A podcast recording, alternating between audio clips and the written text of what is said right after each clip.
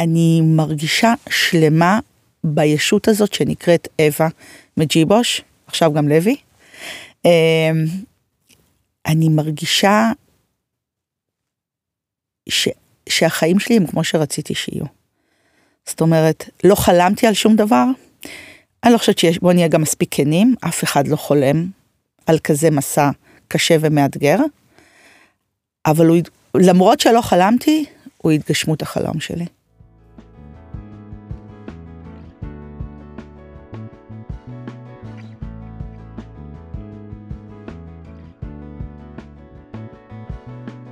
היי, אני מורן שפיצר, עיתונאית עם קילומטראז', יוצרת תוכן ופודקאסטים ומלווה פרטיים ועסקים שרוצים שיהיה להם גם פודקאסט משל עצמם.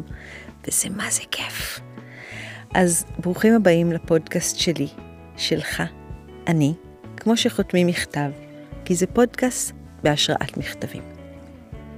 אנחנו בימי חנוכה, חג האור, חג הניסים, וכשאני מנסה להגדיר לעצמי מהו נס, אז אני חושבת על משהו שהוא מחוץ לגבולות השכל וההיגיון. משהו שמאגרי הידע וההבנה שלנו את העולם הזה לא יכולים לתפוס שהוא יכול לקרות. אני מאמינה בהרבה מובנים בגורל, וגם בכוח עליון שמנווט את פני הדברים ככה שקורים מקרים שהם לא יאומנו.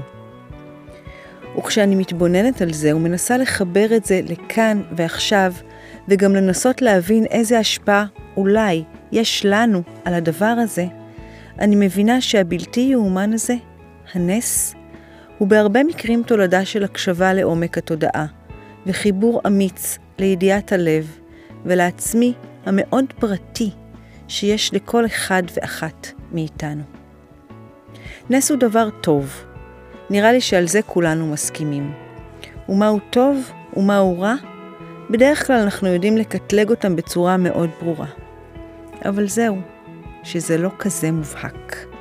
וזה הפרק הזה, על נס, על הנס הפרטי של אווה מג'יבוז לוי, שבאופן אחר הוא התגשמות הסיוט והתגלמות הפחד, אולי הכי תהומי של רובנו.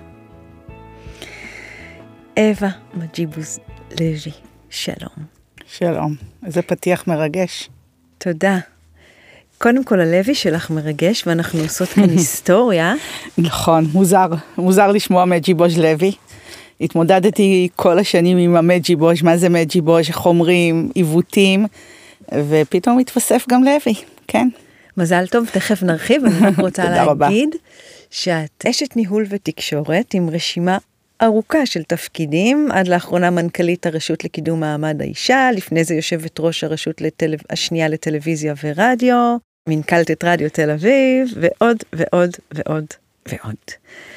ואת אימא של אריאל. קודם כל אימא של אריאל. קודם כל אימא של אריאל. לגמרי. אז קודם כל, מזל טוב ללוי, התחתנת, עכשיו ממש. אה, כן, לפני שבוע וחצי, בגיל 50, יותר מ-51. אה, אני לא עושה כנראה דברים בצורה כל כך קונבנציונלית כל החיים שלי. אה, זה מתווסף לזה. אני לא, אני חייבת להגיד שכילדה לא חלמתי אף פעם לא על שמלת כלה, וגם לא על ילדים. זאת אומרת, לא שהיה לי משהו נגד אף אחד מהדברים, פשוט זה לא היה איזושהי מטרה או שאיפה. אה, אבל דווקא עם השנים וגם עם ההיכרות שלי עם בן זוגי שלימים הפך לבעלי, שבאמת הוא אהבת חיי, וגם אריאל שהעלה אצלי את הצורך במשפחה כנראה ובמשפחתיות, ובא לי גם זה. וזה קרה לפני שבועיים, אה, בדיוק שבועיים אה, בניו יורק. אה, אמרתי, מה שטוב לקרי ומיסטר ביג, טוב גם לי. והתחתנו בעירייה, וזה היה אינטימי ומקסים ומרגש. וזה קרה. זה מרגש. כן, האמת שזה באמת מרגש. זה מרגש פעמיים, אולי אפילו, אה, גם בזכות אריאל. שנכון, התחתנת אחרי שאריאל כבר נכנס לחיים שלך. אנחנו לא הצגנו את אריאל, אבל טוב, את תציגי אותו בעצם, את הנס הזה. אה, אריאל הוא הנס שלי, כמו שאמרת, הוא ילדי, הוא הילד שלי.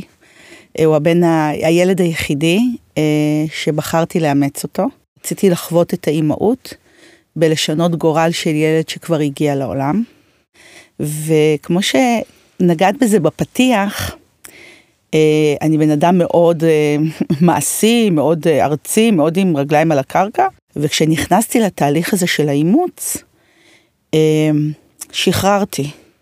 אמרתי, הנה, אני עושה מה שאלוהים שולח לי, שולח לי. וואו, התמסרת כאילו... התמסרתי, אבל יחד עם זאת, כן עשיתי את הבדיקה. או חשבתי שעשיתי את כל הבדיקות הנדרשות, כלומר שלחתי רופא, הייתי דרך עמותה, מאוד פחדתי מתסמונת ספציפית, שהיא תסמונת האלכוהול העוברי, אה, שזה מאפיין את הילדים המאומצים ממזרח אירופה ומרוסיה בפרט, כי מי שנושאת אותם ויולדת אותם שותה אלכוהול. שתיית אלכוהול שורפת תאים במוח של ילד. אה, כמו כל דבר זה ספקטרום, זה יכול להיות שריפה קלה של הפרעות קשב וריכוז, ויכול להיות שריפה קשה מאוד של מחלות נוירולוגיות, נפשיות, אה, והסיבה שפחדתי כל כך, כי זאת פגיעה שאין לה, אין לה מרפא בעצם. זאת אומרת, לראות את הילד שלך אה, מתמודד עם קשיים שאתה יודע שלעולם לא תוכל לעזור להם, זה סיוט של כל אם ואב, אני מניחה. וכשפגשתי את אריאל בפעם הראשונה, אני זוכרת שכשעליתי במדרגות לראות אותו, כזה נשמתי ואמרתי לעצמי, תנשמי, את הולכת לפגוש את הילד שלך. זה היה, אני לא יודעת, זה היה באמת חיבור קוסמי. מעבר לזה שחשבתי שהוא הדבר הכי יפה עלי אדמות, באמת, הכי יפה עלי אדמות. לא האמנתי שאלוהים שלח לי דבר כל כך יפה. זה היה גם, היה לי את כל הסבלנות, נגיד הרופא לפני כן אמר לי, תשמעי, הוא לא בא לאנשים, הוא בוכה כשמחבקים אותו, הוא לא צוחק, אל תיקחי את זה ללב, כי זה ילד שננטש בחדר הלידה. זה ילד שהיה תשעה חודשים בבית חולים ואף אחד לא ניגש אליו. הוא שכח כמו שק תפוחי אדמה ואפילו לא התהפך, ועכשיו הוא בבית יתומים. זה, זה הגיוני. מהרגע הראשון הוא ניגע, הוא בא אליי, התחבקנו, צחקנו, היה לנו חיבור, בביקור השני הוא היה מאוד חולה, הוא היה על הידיים שלי והוא בכה ארבע שעות, אני בן אדם עם אפס ניסיון בילדים לפני כן. לא הרגשתי שהזמן חלף, רק רציתי שהוא יירגע. זה לא הציק לי, זה לא הפריע לי, זה לא היה מתיש. זה באמת היה חיבור מטורף. אבל אחר כך, ואני קצת רגע מקצרת, אתם מגיעים לארץ, אריאל גד... היום הוא בן שמונה? היום הוא, לא, תכף הוא יהיה בן תשע, בעזרת השם בן תשע בפברואר. ובסוף מת, מתברר שהפחד הכי גדול שלך מתסמונת האלכוהול העוברי זה שם וביג טיים. כאילו... הכי ביג טיים שיכול להיות. זאת אומרת, לא רק שיש לו תסמונת האלכוהול העוברי, שממנה הכי פחדתי, יש לו גם אוטיזם. Uh, הוא אובחן uh, כבעל 188 אחוז נכות. Uh, הוא נמצא בקצה, כמו שאמרתי, יש ספקטרום, אז הוא נשמע, נמצא בספקטרום ה... הקיצוני, כמעט הקשוח ביותר. Uh, בגיל שמונה הוא אושפז פעם ראשונה במחלקה סגורה. ולהשאיר ילד במחלקה סגורה זה סיוט שאני לא מאחלת לאף הורה בעולם. גם בימים אלה הוא מאושפז, אה, הוא יוצא מאיזון תרופתי, בגלל שכפי שאמרתי שתסמונת האלכוהול עוברי פוגעת במוח של הילד, הוא לא חולה נפש, הוא חולה מוח, הוא פגוע מוח, הוא חולה נוירולוגי, ולכן התרופות לא תמיד מגיבות עליו mm-hmm. כמו שהן מגיבות ולעשות פרוטוקולים. עכשיו ילד הוא גדל, אז ההורמונים, הגדילה, זה התרופות מפסיקות להשפיע וכל פעם צריך למצוא את האיזון מחדש, האיזון העדין, לאפשר לו סוג של מנוחת הנפש ומנוחת הגוף, כי הוא כל הזמן בתנועה. זה נראה כאילו משהו מפריע לו והוא לא יודע איך להסביר את זה. לווסת את זה גם. בדיוק, יש לו בעיית ויסות חושי, ובנוסף לכל אוטיזם אה, אה, ברמה גבוהה מאוד, זאת אומרת גבוהה של האוטיזם, לא של התפקוד. תראה, אני עוקבת אחרייך הרבה. אני את שבית את ליבי עוד מקודם. ועם כל הדבר הזה, שזה נראה כאילו איך כל הפחד שהגעת איתו נשפך עלייך על הראש, ואיך כל הקושי הזה בלהחזיק ילד עם כל כך הרבה צרכים כל כך מיוחדים ושלא ניתנים כמעט לריפוי, את עדיין, עם כל הכאב גם שיש בדבר הזה, את קוראת לו הנס הפרטי שלי. אני רוצה להבין איך את, למה זה נס בעינייך? כי בנוסף, כי בנוסף או במקביל לכל מה שציינת, הקשיים, הכאב, החרדות, ההתמודדות לפעמים עם כאבים אה, תיאורטיים, אבל גם כאבים מעשיים, כי כשאריאל יוצא מאיזון הוא מרביץ לי, למשל, באמת, הוא מרביץ לי ברמות שהוא שבר לי את האף, הוא לא מודע לזה. אבל בד בבד עם הדבר הזה, עם הקושי הזה, אה, יש שני היבטים. אחד, אריאל הוא באמת הדבר הכי טהור שזכיתי להכיר בעולם הזה. זאת אומרת, זה ילד שאין בו טיפת רוע. ובחיים שלי, החוץ מאריאל, בחיי העבודה, בחיי העסקים, בחיים של תפקידים, העולמות הם עולמות מאוד קשוחים, מאוד קשים, מאוד uh, מניפולטיביים, מאוד גבריים, מאוד עם אגו, מאוד עם uh, הרבה דברים לא כל כך טהורים.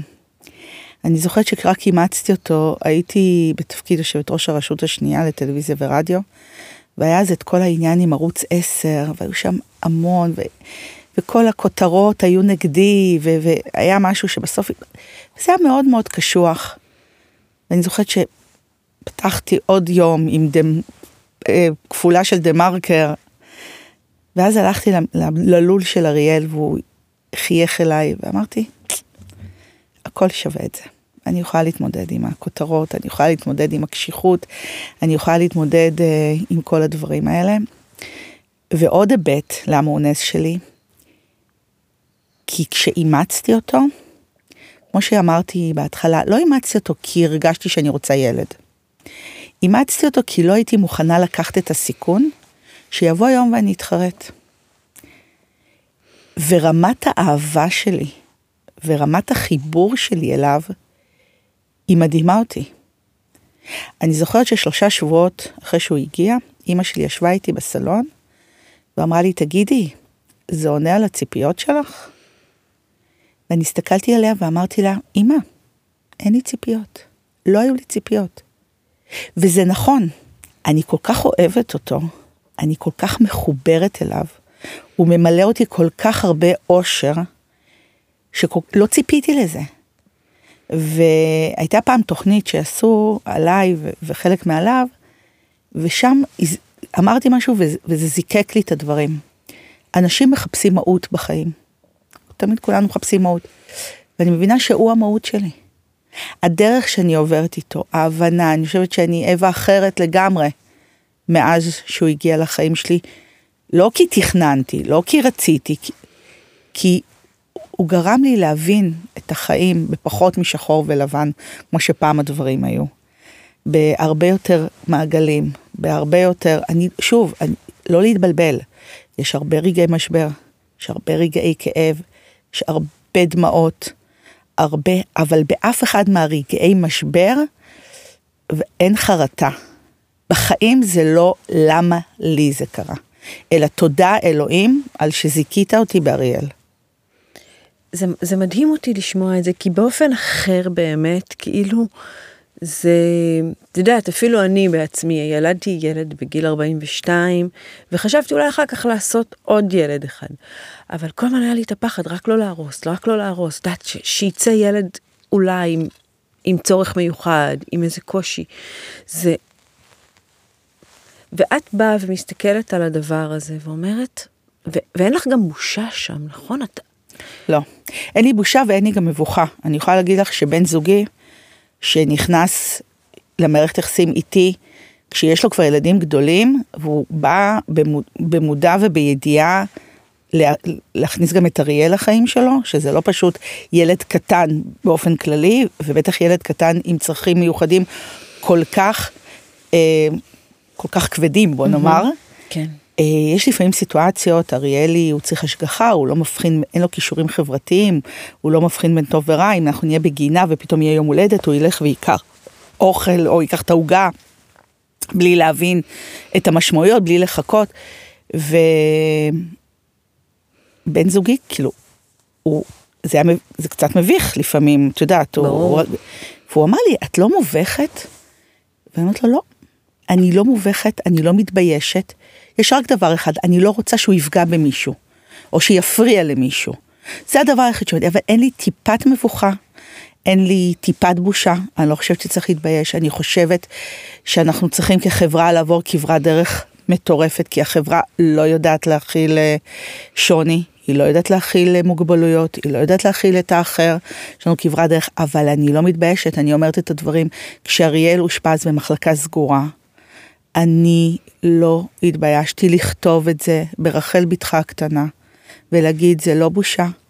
ועכשיו יש כל מיני אה, סלב כאלו ואחרים שמתוודים על מחלות נפש כאלו ואחרות, אה, ואני מברכת על זה כי זו הזדמנות לנסות ולהבין שמחלת נפש או טיפול נפשי זה כמו כל מחלה אחרת. כואב לך, כואבת לך הרגל, אתה תלך לאורתופד, כואב לך האף, אתה תלך לרופא אף אוזן קרון, כואבת, כואבת לך הנפש, או משהו קרה לנפש ולנשמה, אז תלך לטיפול פסיכיאטרי במידת הצורך. אין פה בושה. אני מאמינה בלקרוא לילד בשמו, בגלל זה אני גם לא אומרת, נגיד, יש לי ילד על הספקטרום האוטיסטי. לא שאני מזלזלת, יש לי ילד אוטיסט. כן, אריאלי הוא אוטיסט, אז מה? זה עושה אותו פחות טוב? לא, זה עושה אותו אחר. דיברת קודם על המהות הזאת שאריאל הביא לחיים שלך, על האיכות שאריאל הביא לחיים שלך. את יכולה כאילו רגע להכניס אותי לתוך הדבר הזה? מה גילית שם דרכו? אה, מה גיליתי? אני מג... קודם כל אני מגלה בכל יום ובכל שנייה. אם את מתייחסת למשל לחיים שלי ולתפקידים שציינת, אני בן אדם מאוד הישגי. כל החיים הייתי במרדף. הי... הייתה לי ילדות מאוד uh, קשה מבחינת כלכלית, אז הייתי, היה מאוד חשוב לי לסדר את עצמי כלכלית. רציתי נורא לפרוץ גבולות. אני, אווה הקטנה, אווה מג'יבוש, שמסתובבת עם השם אווה מג'יבוש בראשון לציון, ששנות ה-70-80 זה לא קל. עם אימא גלינה ואבא איגור וחוסר כסף, לא יכולה לקנות אולסטאר, לא יכולה לקנות ליווייס, לא יכולה את כל, ה, את כל הדברים האלה, אוכלת בורגראנץ' בפעם הראשונה בצבא, כל מיני דברים כאלה. אז היה לי, היה לי את הרעב הזה, רציתי להיות ישראלית, רציתי להיות צברית, רציתי להיות... אה, מצליחנית, לשבור אה, תקרות זכוכית, ואני אגיד בצניעות ש, שכן, שעשיתי את זה. לגמרי. ואת את מצפה ממישהי, אני מצפה מעצמי, כאילו הייתי מצפה, אם היית אומרת לי לפני זה, אז הילדים, הייתי מצפה כאילו, שהילדים שלי אפילו יעלו עליי. ופתאום בא אריאל, וזה קרה בצורה טבעית, לא מלאכותית. לא אמרתי, טוב, אווה, אז הוא לא יהיה פרופסור, הוא לא יהיה מנתח מוח. אני לא רוצה שהוא יהיה מנתח מוח, אני רוצה שהנפש שלו תהיה רגועה. אני רוצה שהוא רק יחייך, שיצחק, שיהיה מאושר, זה מה שאני רוצה. אמ, וזה, אני חושבת, סוג של תהליך ולמידה. אני לא, יודע, אני לא יכולה להגיד שוויתרתי על החלומות בשביל עצמי. אבל אני כן יכולה להגיד שעזבתי למשל את תפקיד יושבת ראש הרשות השנייה לטלוויזיה ורדיו, שהיה תפקיד מאוד תובעני עם המון לחץ והמון אה, להיות בפרונט, ומצד שני עם המון כוח, בשביל תפקיד הרבה יותר רגוע, שזה מנכ"לית הרשות לקידום מעמד האישה. עשיתי את זה בעיניים פקוחות, כי הייתי אימא של אריאל, רציתי להבין, ידעתי שהוא צריך אותי. ידעתי שהמסע הזה שאנחנו עוברים דורש עכשיו, אני צריכה להבין מה, מה, מה גבולות הגזרה של המחלה שלו, של היכולות שלו, של הפגיעה שלו, איך אנחנו נערכים לזה, איך אנחנו מתמודדים עם זה. ואני עשיתי את זה, אני לקחתי פאוזה של חמש שנים כדי להתמקד בנס הזה. ואני אומרת את זה לא ממקום קורבני ולא ממקום שעשיתי למענו או ויתרתי. עשיתי, עשיתי, עשיתי בערך מוחלט, אבל אני לא מרגישה שום ויתור, שום מסכנות, שום אה, תחושת החמצה, ממש לא. עכשיו אנחנו יודעים איפה הדברים עומדים, אני חוזרת. ומהו הנס בעצם? מה שאני מרגישה. אני מרגישה שלמה. באמת, זה אולי קלישאה. אני מרגישה שלמה בישות הזאת שנקראת אווה מג'יבוש, עכשיו גם לוי. אמ, אני מרגישה ש, שהחיים שלי הם כמו שרציתי שיהיו. זאת אומרת, לא חלמתי על שום דבר. אני לא חושבת שיש, בוא נהיה גם מספיק כנים, אף אחד לא חולם על כזה מסע קשה ומאתגר. אבל הוא, למרות שלא חלמתי, הוא התגשמות החלום שלי. ואת גם כתבת לו מכתב. כן, כותבת לו הרבה דברים. אז אחד, אחד מהם הבאת. אה, כן. אה, להקריא את כל המכתב? כן. אוקיי. אריאל יקר שלי, ברגעים שבהם קשה לך מאוד, כשהמאבק בין הרצון לבטא תחושות ורגשות לבין הפער והקושי הוורבלי שלך מסעיר את דמך, כשלא נותר לך אלא לכעוס, לבכות, או אפילו לקמץ אגרופים בזעם, כשכל מה שאני יכולה להציע לך הם חמלה, הכלה וחיבוק, אתה מביט בי בעיניים הגדולות והכחולות שלך, ואומר לי, אני, אני אראה לך מה זה, אני אעזוב את הבית. אני נאחזת במשפט הקטן הזה, ואומרת לעצמי, תודה לאלוהים על חסדים קטנים. על המלחמה העיקשת שאנחנו מנהלים יחד כדי שתוכל להגיד את המשפט הזה. כואב ככל שיהיה, אני מוצאת בו נחמה. קראתי פעם את דבריו של האלוף דורון אלמוג, אבא של ערן זיכרונו לברכה, שאמר שהורה לילד מיוחד היא אהבה ללא תנאי, אבל גם ויתור על כל חלום. אבל אנחנו לא מפסיקים לחלום יחד. חלומות גדולים. אני יודעת, לא את כולם נגשים, אבל לא נפסיק לנסות. לחלומות יש דרך להתעצב אל תוך המציאות. אתה כל מה שחלמתי. כשאימצתי אותך עוד לא הייתה כותרת רפואית לעיכוב ההתפתחותי שליווה אותך בזמן הארוך מדי שבו היית בבית יתומים. כמעט ללא מגע יד אדם, בלי חיבוק, בלי מקום בטוח להניח עליו את הראש הקטן והבלונדיני שלך. גם אחרי שנים, כשהאבחונים ברורים, המצב הקליני ידוע, ההתמודדות מאחורינו, וזו שעוד מחכה לנו באופק, ברורות וצורבות, אתה עדיין כל מה שחלמתי, וכל מה שקיוויתי, וכל מה שציפיתי מבני היחיד. אין יקר לי ממך, וגם אם לא תקרא את המילים הללו לעולם, הן חקוקות בליבי, הן מקועקעות על אורי, והן יהיו שם עד נשמתי האחרונה. הורים לילדים מיוחדים מרגישים שהעולם החיצוני לא מבין אותם, לא באמת מבין אותם, ואת ההתמודדות שלהם. החברה לא תמיד רגישה לילדים המיוחדים שלנו. ילדים אחרים יכולים להיות לפעמים אכזריים בקנותם, וההורים שלהם אכזריים באדישותם.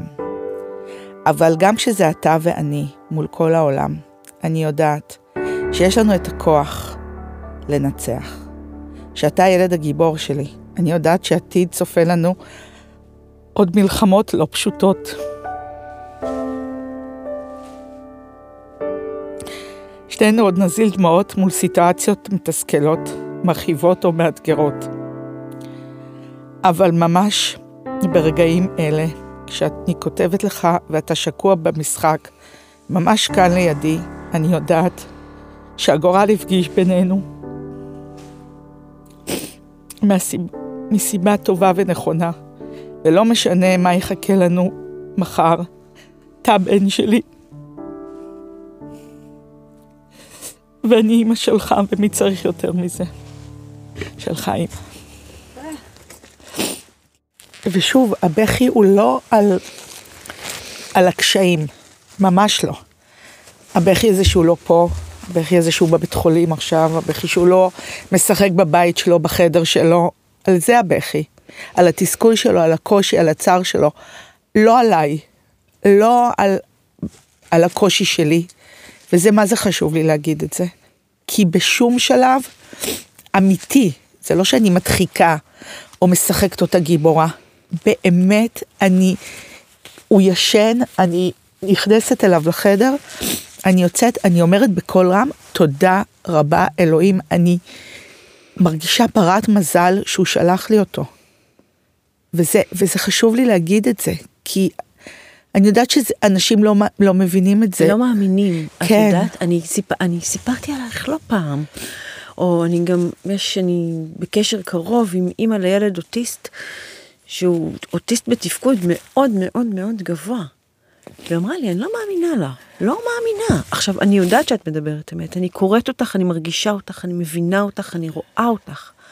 אבל זה, זה קשה, אתה יודע, כשאנחנו מדברים על נס, גם נס זה דבר שהוא בלתי יאומן, נכון? שהוא בניגוד לכל מה שאנחנו יכולים להבין. אני מסתכלת עליך ואני אומרת, זה כאילו בהגדרה של נס, איך שאת חווה את זה, אני לא מצליחה להבין. כי אני לא האמנתי שאני אוכל לאהוב מישהו ככה. גם לא היה לי צורך אמיתי כאילו להיות אימא. אני אומרת את זה, זאת אומרת, זה לא בער בי, זה לא... וכשזה קרה, וזה קרה בעוצמה כזאתי, זה מדהים אותי, זה מרגש אותי, זה מרגש אותי שאני אני מרגישה ברת מזל, שאני מרגישה את מה שאני מרגישה כלפי אריאל, כי לא ציפיתי להרגיש את זה. כן, אני יכולה להבין שתועפות כאלה של אהבה, שמציפות אותך, שיוצאות ממך, לא מה את מקבלת, מה את מרגישה, הם תחושה של, איל, של משהו עילאי, שהוא גדול ממך, שהוא כל פעם שאת נזכרת בו, בגוף, כן, זה הנס. אני כן. מבינה את זה. כן, ורוב האנשים לא מבינים את זה, כי רוב האנשים, סליחה שאני אומרת את זה, הם הולכים במסלול מאוד ברור ומאוד ידוע. היו אומרים לי, קחי ילד 100% בריא, אבל זה לא אריאל? לא מחליפה. בחיים לא. בחיים לא. אתם כאילו מכתוב, את והוא? אה, אם יש דבר כזה, כן. כן. כן, כי את יודעת, מגיע לאריאל שיתייחסו אליו כאל נס. כי הוא מגיע לו, הוא, הוא באמת מגיע לו, הוא ילד כל כך טוב וכל כך טהור, והוא קיבל כל כך הרבה מכות מהחיים האלו, ואין לו, כמו שאמרתי, אין לו טיפת מרמור, ומגיע לו ש... מגיע לו שכל אחד ירגיש כלפיו את מה שאני מרגישה כלפיו, וזה כמובן בלתי אפשרי, אבל אמ, שוב, גם שלא, שלא יצא, כאילו, אני כועסת עליו, אני צועקת עליו, יש לי ימים שאין לי סבלנות, שאני עייפה, אה, כמובן שאני מכה על זה על חטא ואני יכולה לבכות על זה. כשהוצאתי אותו בסוף שבוע האחרון, כי הוא לא בבית עכשיו, נכון? הוא לא בבית, הוא, הוא מאושפז במטרה לאזן אותו, אבל כל סוף שבוע הוא יוצא, ויצאתי איתו, וכאילו הוצאנו אותו, בן זוגי ואני, ונסענו. בעלך. בעלי, כן, צריכה להקל את העניין. אמ, ומשהו עצבן אותו, והוא מרוב תסכול בא לפתוח את הדלת של האוטו בנסיעה. ואני צרחתי עליו כמו מטורפת, כי זה סכנת חיים גם. Mm-hmm. גם נורא נבהלתי, וגם כדי להסביר לו, כמה, לתת לו את ההבנה שמדובר במקרה מאוד מאוד קיצוני, והוא כל כך נעלב ונפגע. והוא עצם את העיניים והוא בכה והוא אמר לי כזה, טוב, אז, אז בואי נחזור למחלקה. ואני בכיתי, גם עכשיו אני בוכה, בכיתי פשוט כל הדרך משם, את הדרך ארוכה, עם הרבה פקקים. לא יכולתי לרגע, כל פעם שאני רואה את המבט שלו הזה, כל כך נעלב. אמ, אז, אז אני, אני אומרת את זה כי חשוב לי שלא יחשבו שאני איזה ש... וונדר וומן, אה, צלילי המוזיקה הולכת ומפזרת אה, פרחים כל הזמן. לא, לא, לא, זה מסע קשה.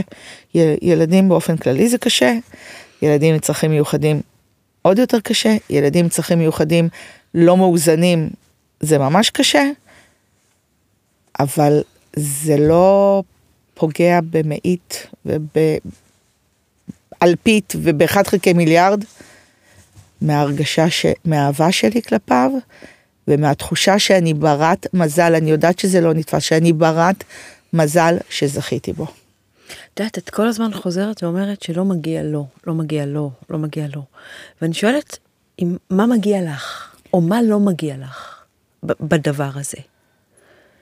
אה, לא, לא, תשמעי, לא מגיע לי לראות את הילד שלי כשלא טוב לו, ו, ולא לעזור לו, ולא, ולהיות חסרת אונים, לראות אותו מתענה, לראות אותו לא מתקדם, לראות אותו אה, סובל פיזית ורגשית, לראות אותו לא יכול לשבת רגע, לא יכול לווסת את עצמו, אה, שילדים אחרים מתרחקים ממנו, שהחברה לא תמיד מקבלת אותו.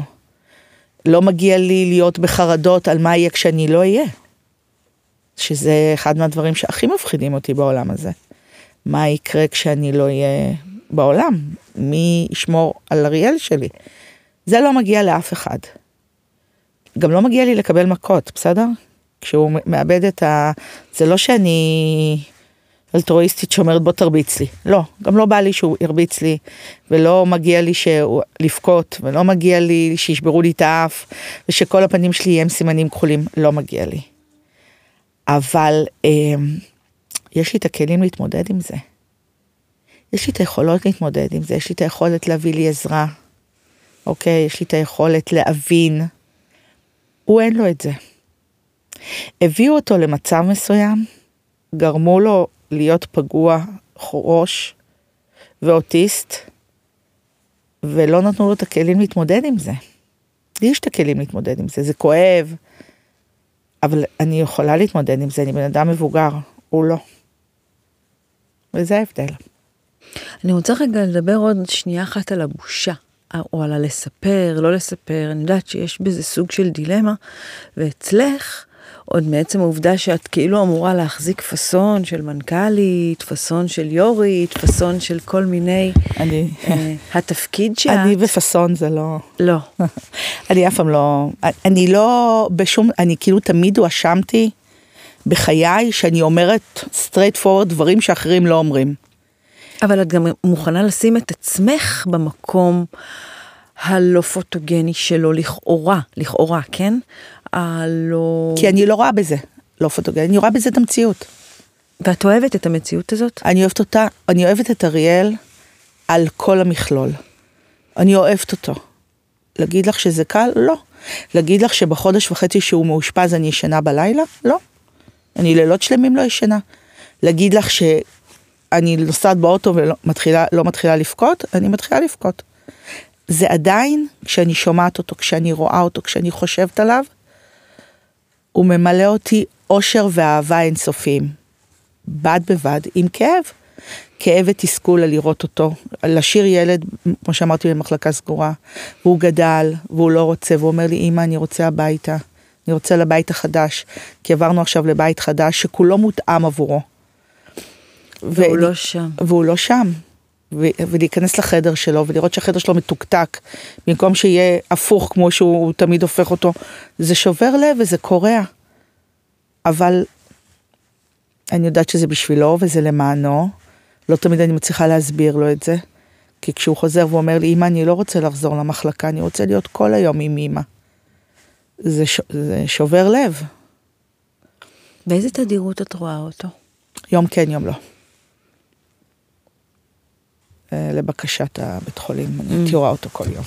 אבל זה בשבילו, וזו נסיעה מאוד ארוכה, זה לוקח שעה וחצי, לא חזור לפחות, והוא לא טוב לו שם, הוא אחרי 20 דקות מנפנף אותי, וזה לא משנה, אני רק רוצה לראות אותו, להחזיק אותו, ולהגיד לו כמה אני אוהבת אותו, וכשאני אומרת לו, אריאל, אני כל כך אוהבת אותך, אני יודע, אתה יודע שאתה הכי יפה בעולם, אני יודע, אני מתה על ה"אני יודע" הזה שלו. כן, זה נורא מחזק, אה?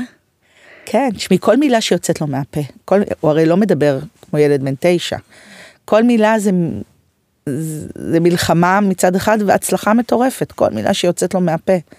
הוא נלחם, הוא fighter אריאל. גם זה נורא נורא נעים לדעת שהוא באמת יודע שאת אוהבת אותו, ושהוא באמת יודע שהוא נפלא בעינייך. אני מאוד מקווה שהוא יודע. כאילו, אני עד עכשיו, את יודעת, תמיד, כשהוא אומר, כש... אני מקווה, כן, כן. כי אני, גם אני עושה את הבדיקות האלה לילד שלי, להבדיל אלפי הבדלות, אבל אני גם שואלת אותו, אתה יודע שאני אוהבת אותך? זה, אתה מרגיש? אתה יודע שאתה? ולפעמים, את יודעת, אני לא יודע. אז על, אחת, אומר, אז על אחת כמה וכמה, ילד שאת יודעת שהוא עם פגיעה מוחית, וגם אוטיסט, שאת לא, לא יכולה לדעת בוודאות כמה מהדברים הוא מבין, כמה הוא סופג, כמה היכולת שלו להרגיש, אבל כשבמחלקה אומרים לי שהוא כל הזמן מדבר עליי, ושכל הזמן הוא רוצה הביתה, והוא רוצה את אימא, את אימא, אז זה מחזק אותי. והבן זוג שלך, לא היו לו שאלות שם במקום הזה? כשאנחנו התחלנו לצאת, אז uh, אמר, קבענו לעצמנו שאנחנו לא עוברים לגור ביחד, לא מתחתנים ולא מביאים ילדים. ועברנו לגור ביחד, התחתנו, והוא גם קיבל את אריאל, אני כמובן קיבלתי את ילדיו המדהימים, שיש להם גם אימא מדהימה, אבל הם גדולים וזה סיפור אחר לגמרי. אבל אריאל היה עוד, אריאל היה איתך. איתך. בוודאי, אני אומרת, אבל הוא, את יודעת, הוא גר איתנו והוא הוא מתפקד כאבא שלו לכל עניין ודבר.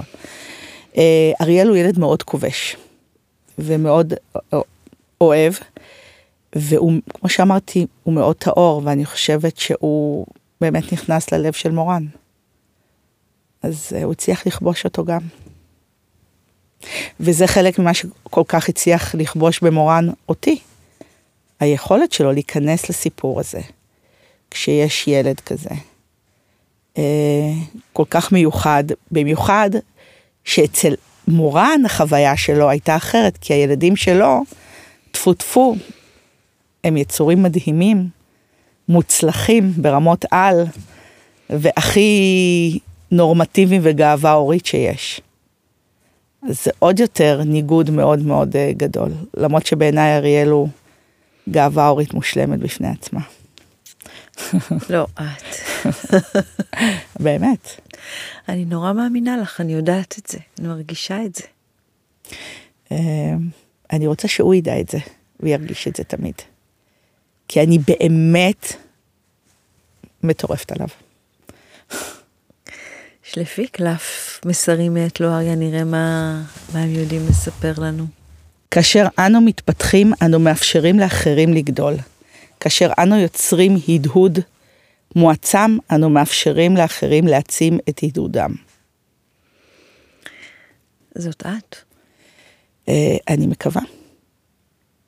אני אומרת שחלק מהעניין שאני כותבת ומתראיינת ומדברת על זה, אני, אני מרגישה שחלק מהשליחות שלי בעולם הזה, מתוקף התפקידים שלי, זה לייצר חברה טובה יותר.